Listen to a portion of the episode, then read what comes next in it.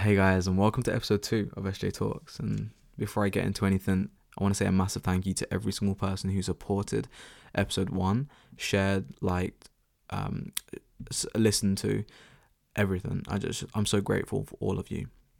Now, onto the episode. Let's talk about the life filter. And let's go deeper into it. You see, in episode one, I talked about the life filter and I gave a brief introduction on what it is, what it can be used for, the different, uh, the four layers of filter, and how it can be applied. But it only feels right that I actually go deeper into this model, this idea, and actually explain it in a bit, in a, in a bit of a more applicable sense, right? So I talked about two different categories. I talked about things and people. Now, things is a very, very simple, simple application. If it fulfills one part of the filter, you keep it. If it fulfills one part and it goes against another part, they cancel out. It's a very, very simple, simple idea. That's for things. For people, it's a bit more complicated. It's a bit more complex. And the reason for this is because people are variables. If you do want to, if you do want to listen to how you apply it in the brief introduction, go listen to episode one. Just click on the logo onto my onto the podcast profile, and it should be there. It's called Life Filter. Now, people are variables, right? People are the biggest variables in anyone's life, actually, the biggest, because of our free will and our intelligence. We are variables big ones, major ones. And you yourself just being alive is a big enough variable for your own life. Never mind the countless amount of people that you meet. Right, so we're handling all of these variables day in, day out. Now, in science, an experiment comes about by this. You have variables, you have constants, they produce an outcome. Now, that is very simple terms, and I admit that is very very simple terms, but that is very you have variables, you have constants, they create an outcome. The variable is people. We know the outcome, a positive, better life. So how do we make the life filter a constant? You know, because just saying that we have the life filter isn't giving us a constant, you know. And I realized this by when I became lost, you know, I knew that I had to look for people that made me healthier, made me richer, made me smarter, made me happier, but I didn't know what to look for. You know, it wasn't a constant. So, what I found through a bunch of experiments in my life was defining them on a pen and paper is the easiest way to make something uh, make something a constant. Grab a pen and paper, don't type it up on your computer or whatever. Grab a pen and paper and write it down. Define each part, each filter. Define what makes you healthier. Define what makes you happier, smarter, richer, in accordance to your life, your circumstance. This definition is going to be, once it's on paper, it's not going to go away, right? Stick it somewhere that you look at every single day and keep it to a minimum. Keep it to two, one or two definitions max ideally one, max two. You know, and that, that's how you define it. You know, you you take a pen and paper and you actually define it. Now, I cannot tell you what the definitions are because as I, as I just said, it's according it's according to your life, your circumstances, your situations.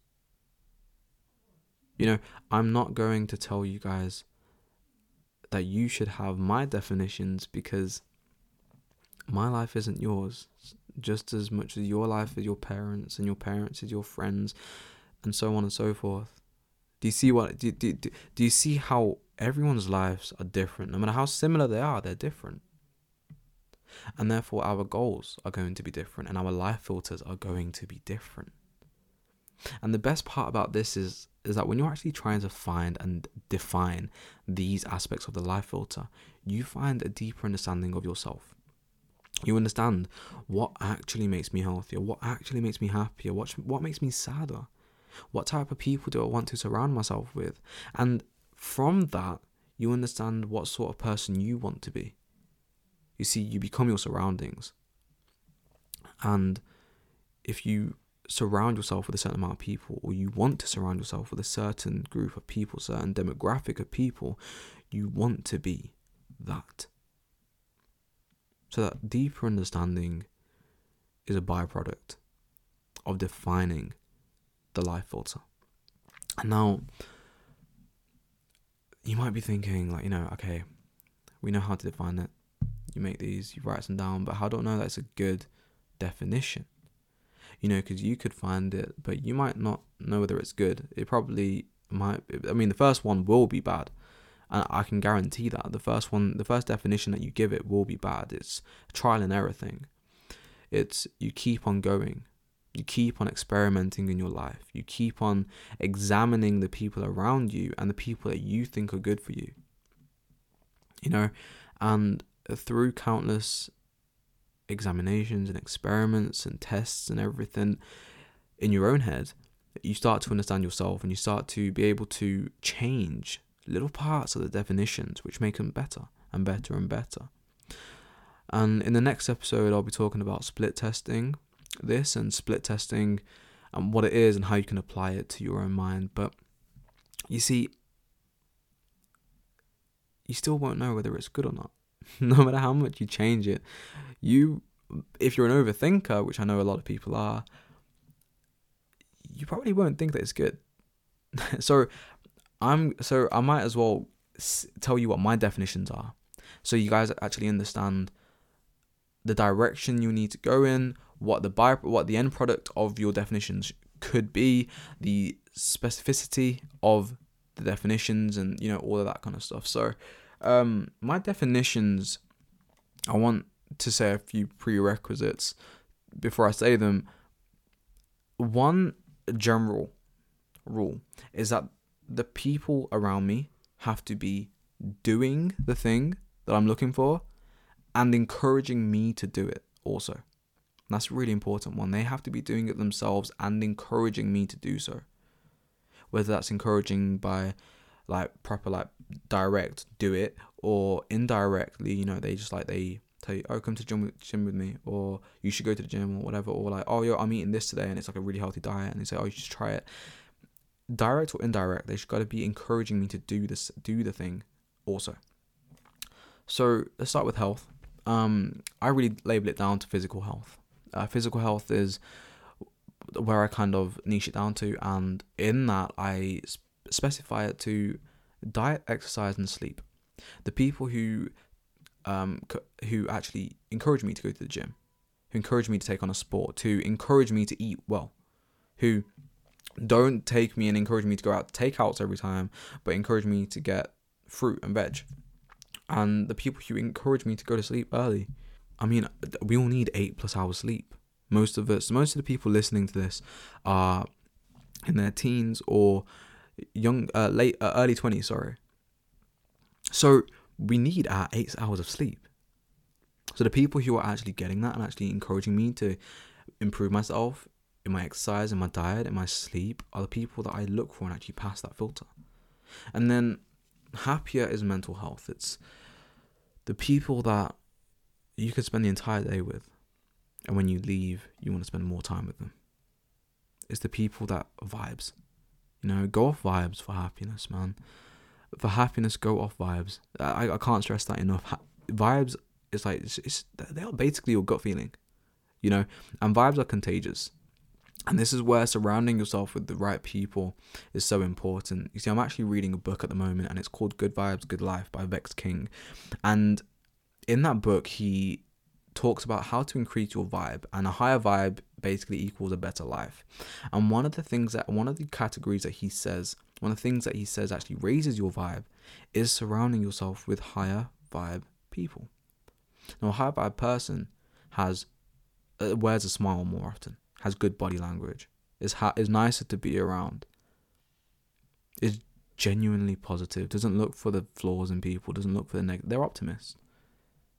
Look at the people around you and define what you think you need. Not what you want, but what you think you need. There's a key difference there. And that's where the experimentation comes in. Now, moving on to Richer. Richer is, I don't look at it as materialism. I really don't think richer in monetary terms. I look at richer more of a more in the journey sense. The people who encourage me to start new projects, encourage me to start new ventures, who encourage me to actually do things that will that will you know help me in the future financially. Those are the people who make me richer. They're the people who you know do that, not people who kind of have a lot of money and everything or whatever. No, no, it's people who encourage me to become better and they're doing it themselves.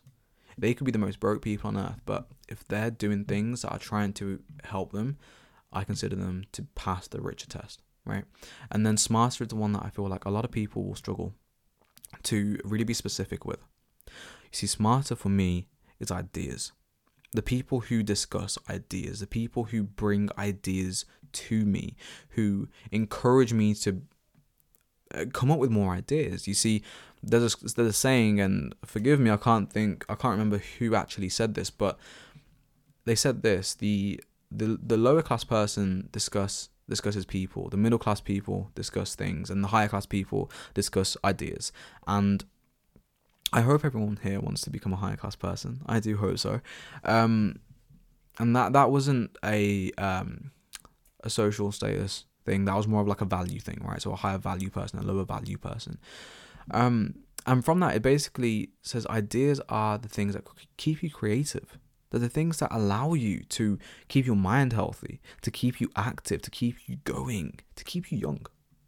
You know, actually discussing ideas is one of the best things you can do with your group. One of the best things. And the people who discuss ideas, for me, anyways, pass the SMART test. And also the people who bring me book recommendations. I read a lot. I try and finish a book a fortnight. So the people who bring me book recommendations and discuss books with me are they also pass that test. So um those are my definitions. And I want to really really emphasize this point. These are my definitions. Please don't don't just take them as being the definitions because yours will differ. Yours won't be the same as mine because they they need to be specific. All right, I I I have tailored these to my life, to things that I enjoy, things that I do. For you, richer might mean big car, big house, all the money, all that kind of stuff. But to put that as a definition, don't think that just because I don't focus on materialism, that you can't. You know, um, as long as you don't make it your primary goal in life, go ahead, man. You follow your gut feeling. It normally is right. You know, thank you so much for listening again, and I'll be posting two times a week, Mondays and Thursdays. Thank you so much, and I hope you have a blessed day. Bye.